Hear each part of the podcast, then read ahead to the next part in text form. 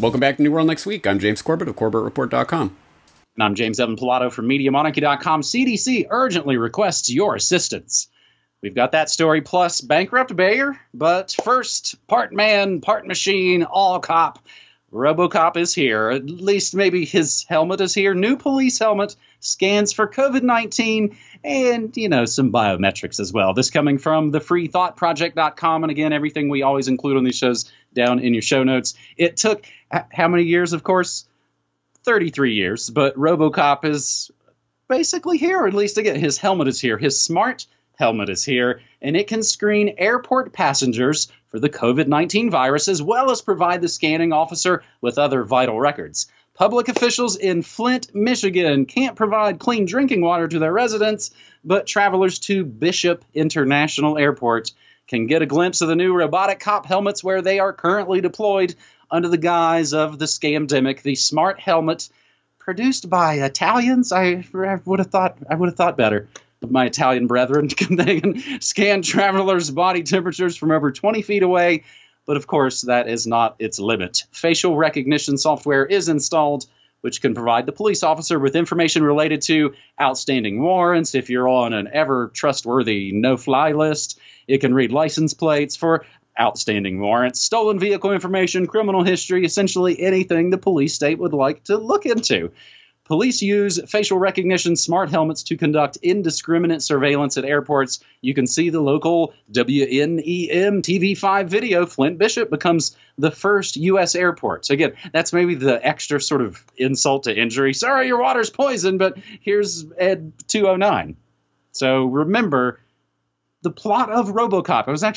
We were tweeting about this with some friendos the other day, and they were saying, oh gosh, yeah, it's turning into, some sort of dystopic story. It's almost like we need RoboCop. And I said, you laugh, but remember the plot of RoboCop. In a dystopian future, Detroit is on the verge of collapse due to financial mismanagement and a high crime rate. The city signs a deal with the mega corporation Omni Consumer Products to run Detroit's police department in exchange for letting OCP rebuild rundown sections of the city into a high-end utopia. I'm not sure if they were going to call it Sidewalk Labs or not, but the bonus note on top of all this, James, on the 20th anniversary DVD of RoboCop, one of the producers says the film was Fascism for Liberals, a politically liberal film done in the most violent way possible. So these stories in our first segment, James, both kind of real and imagined, both happening in Michigan with, of course, Democrat Governor Whitmer, one of the scamdemic's biggest fans, eh? Exactly. Yeah. Fascism for liberals. That's a great way to get everyone on board. We have something for everyone, except for those pesky people who care about human freedom. But who cares about those cringe weirdos, right? Interesting concept. But we sometimes, we talk about the ways that these Hollywood programs program us or predictively program us, but in some cases, I don't even think it's that per se. It is the logic of the technology itself presenting itself to us, and you can bet your bottom dollar. Wasn't that one of the phrases from RoboCop? Anyway, I'll buy that for $1. You can bet your bottom dollar that if a technology can be deployed in a way to control you, to control your actions, your movements, restrict your freedoms, and otherwise curtail your basic liberties, it will be at some point applied in that way, or at least they will try to do that. So the convergence of all these technologies in these RoboCop smart helmets is no surprise whatsoever, and it's not even that RoboCop magically predicted the future or something. It's just the logic of the situation, and there is only one philosophy that really actively works against this logic and the creation of this police state, and that is anarchism. Because if you are involved with the state, if you are a statist, if you are behind the idea of the centralization of power in our guys' hands, the good guys will take the power and they'll use it for good. The police state will march on and on and on and on until it becomes literal RoboCop. And how far are we from the point where it won't be the, like we're seeing all this stuff from Australia with pregnant women being hauled out of their homes by police thugs. It'll be police robots hauling pregnant women out of their homes. There will not even be a human being to even attempt to reason with. And we all know how that goes in RoboCop with Ed 209. So let's not see how that goes in real life. But as I say, there's only one political ideology that actually works against this logic. And that would be actual anarchism as an idea, not what Clinton News Network said, oh, these anarchists burning stuff. Yeah. Absolutely not. Again, crazy 9/11 conspiracy theorists like ourselves have been yelling about this for 15 years. That Bush and Obama both helped normalize police state torture, and it's all here. Again, James, I think Annie was the different sort of predictive programming you were thinking of there, that bet your bottom dollar. You know, yeah. That's about big government. It's been 30 years since I've seen RoboCop, so you'll excuse my haziness. That's all right. Well, I did actually. I asked you off. Yeah, I was glad you had actually seen it back in the day. Of course, I am a fan of sci-fi dystopias, but it is not all bashing the fake left here on New World Next Week, episode 419. We've got the dirt on fake right as well. Full membership list of the CNP, the Christian Right's Secretive, Powerful Council for National Policy. Full membership list published allegedly for the very first time. It's the 2018 list, but again, that's maybe about as recent as we would get sometimes of the Bilderberg lists back in the day. Swamp Thing previewed his 2020 RNC acceptance address. He kind of practiced it before the influential Council for National Policy, and he inspired gales of applause by boasting, quote, I could run in Israel, and you know who appreciates it the most are the evangelical Christians. The White House actually videotaped Trump's speech, proudly disseminated it online, conspicuously missing from the footage is anybody from the audience. And no, it's not because of the scamdemic. It's because they're a secretly kind of, cabal group, Christian Right. This is something, James, I'm sure your inbox has been filled up with folks going, why don't you ever talk about the CNP? Well, I think in a lot of ways, New World Next Week is a news show, so there kind of has to be a news story to kind of hang on to, instead of coming in every week and going, here's all our pet peeves about things. Fortunately for those who have the CNP pet peeve, there is news about it, and you got the whole giant list. It's all been published by the Gray Zone. You can get the PDFs. You can look down. It's a long, long list. It has, it's got even their little pictures and things. Just the brief, I scrolled down through it, James, to look for any names that kind of popped out to me.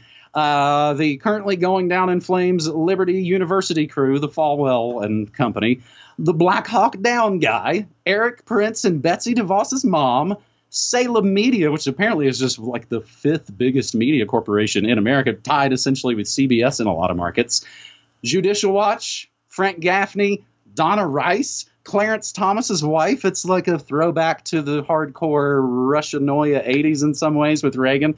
It's essentially the hardcore Zio neocon crew through and through.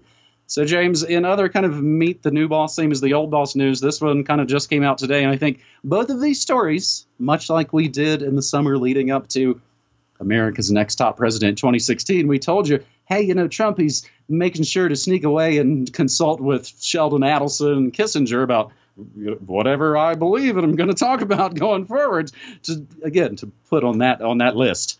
This came out today from McClatchy. Urgent request sent to states in push for coronavirus vaccine delivery by November 1st. So essentially just under 2 months now.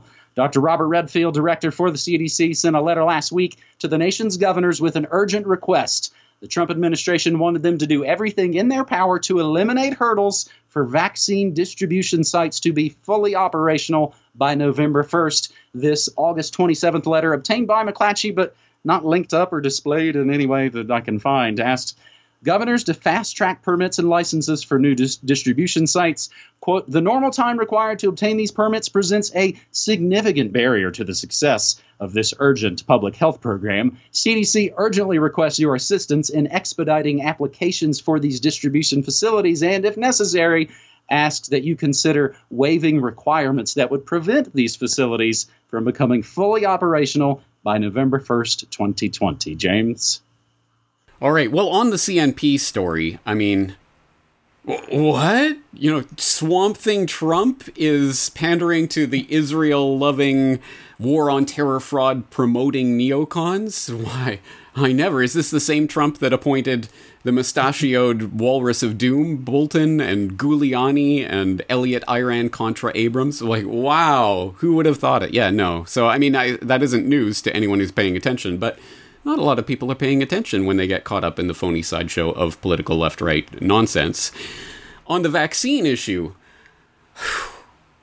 in a sense, strategically, just talking strategically, the politicization of the vaccine issue may be the best thing that could happen for Americans who are concerned about the vaccines right now. And I say this because the entire impetus, the logic of these vaccines that is being thrust on the public right now is that the science is neutral, the science is settled, the science speaks for itself, science is above all of this political fray. That is what the big pharma-funded, generally, science spokespeople on TV, the Bill Nyes and others who are not scientists, desperately want the public to believe that this is nothing to do with politics, it's science. And if you don't listen to science, you're one of these stupid, whatever, these redneck pieces of garbage that doesn't deserve to exist. We get to stomp on your head in Corona World, metaphorically or otherwise, because you suck.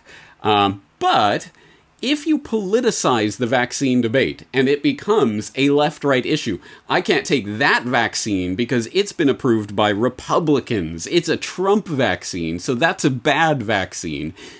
Then the left is implicitly admitting there that, yes, there is a political basis to this, and that you do have reasons for distrusting where this vaccine is coming from and what agenda might be behind it. They are going to insert the skepticism into this debate through this Trojan back door. And so I can already see the Q supporting, 15D chess Trump is mega people saying, see, this is what he's trying to do, guys. He's pushing the vaccines in order to undermine the vaccines. Whatever. Millions of Republicans will happily line up and roll up their sleeves to get the Trump shot because it's Trump, which is stupid, but it's their choice and they're allowed to make it. But I do think there is a strategic value to politicizing the vaccine debate here. I'd be interested to hear your take on this as an actual American.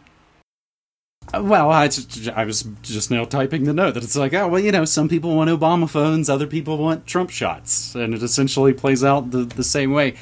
I was also thinking about your latest episode of Propaganda Watch, because you just said, stomping on, children's heads in the Corona World game, James. That's a complete ripoff of Super Mario World. I guess I would hope in some ways that Nintendo, they keep a pretty tight hold on their properties. They should maybe pursue that. Man, I don't know what's going to come next here. Again, it's...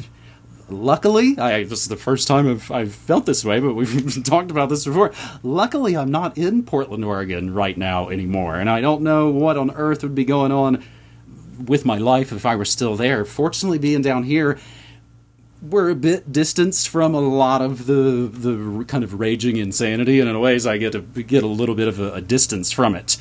And I think in a lot of ways it's because a lot of folks almost sort of don't pay attention, much like we were talking about before. And then, that can cut and help both ways, I suppose.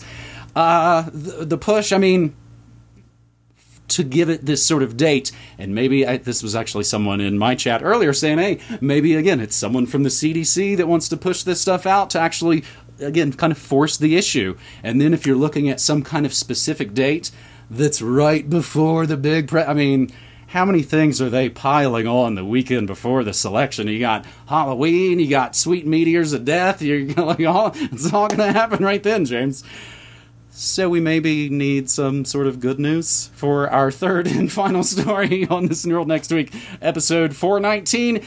Really interesting one, actually a really long article from NakedCapitalism.com. And a lot of it does start to go over my head. I am not a lawyer. It is a very kind of legalese, very economics-focused site. But I've tried to essentially boil down the story to its core. Lawsuits target Bank of America, Credit Suisse, and Bayer over their disastrous acquisition of Monsanto, a series of blockbuster cases against some of the very biggest names in European business haven't gotten the attention they warrant, in part, of course, due to the scamdemic. There's lawsuits against unrelated things, I believe, Deutsche Bank, UBS, Credit Suisse, Volkswagen. They're in their whole own trouble. But basically, Bayer, Monsanto, and all the financial instruments around it that help fund that and make a bunch of money off of these transactions. Those are the focus of Houseman v. Baumann, a derivative lawsuit over Bayer's disastrous acquisition of Monsanto. The sort of novel feature in this case, the interesting part that it's being sort of played out, is that they're doing it in New York State court, but basically using the parent company's governing law, which for Bayer is the German Stock Corporation Act, as the basis for asserting causes of action.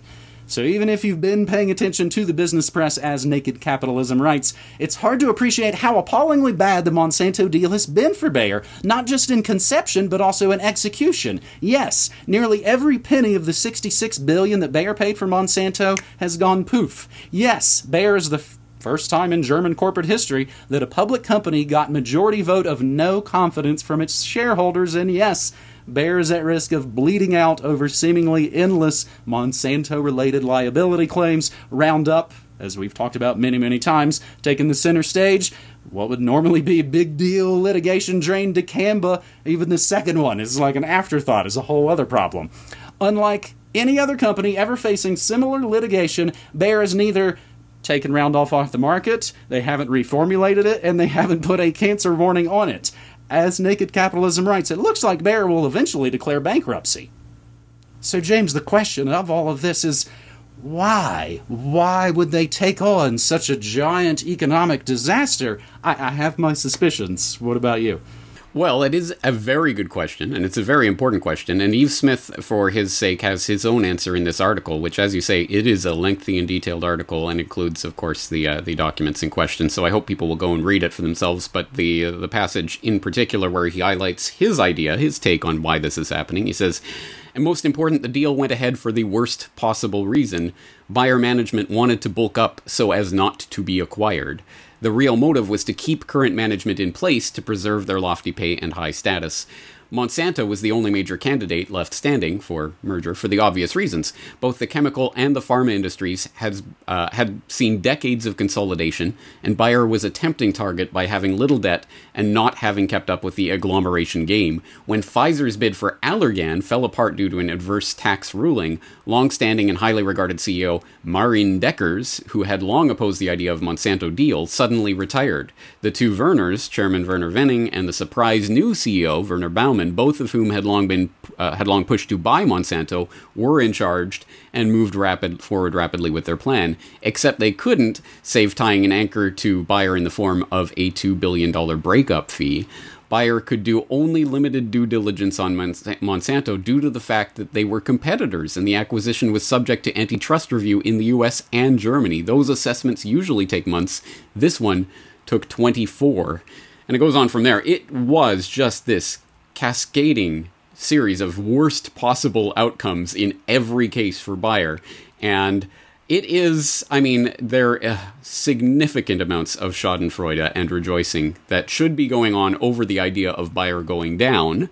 I hope our audience will be informed about this because we've talked about Bayer over and over and over through the years here on New World Next Week, but I will direct people to a video I did on the hidden history of Bayer a few years ago, talking about the 100th anniversary of Bayer's invention and use of chemical weapons in World War I, yay, and some of their other shady shenanigans over the years. And of course, episode 340 of my podcast, Reisbach, talked specifically about Bayer plus Monsanto equals a match made in hell, if you need to get caught up on the story. But it is a good thing that Bayer is going down, but why precisely? I mean, obviously there are the individual motivations of the two Werners and other things that Eve Smith is pointing to.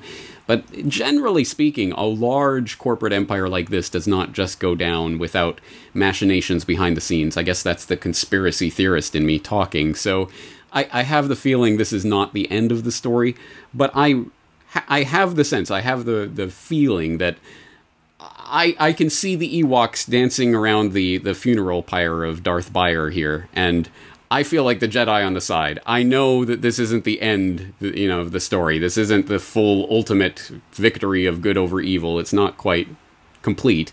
But I'm not going to sit there and spoil the Ewoks dance party because we need something like that at this time. So Let's say this is not the end of the story, but it is a good thing that Bayer is going down, and we can at least publish and publicize and get the word out about why this is a good thing, to educate the public so that its inevitable successor cannot rise into the same position of prominence.